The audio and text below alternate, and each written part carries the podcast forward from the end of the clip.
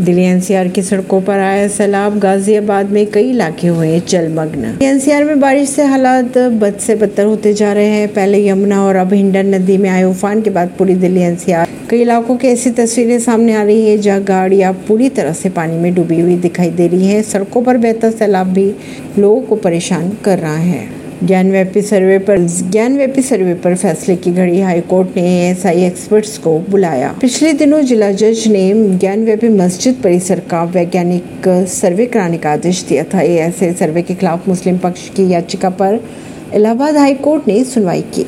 मुस्लिम और हिंदू दोनों पक्ष की दलीलों के बाद अब हाई कोर्ट ने एएसआई एक्सपर्ट्स को बुलाया है। परवीन सिंह नई दिल्ली से।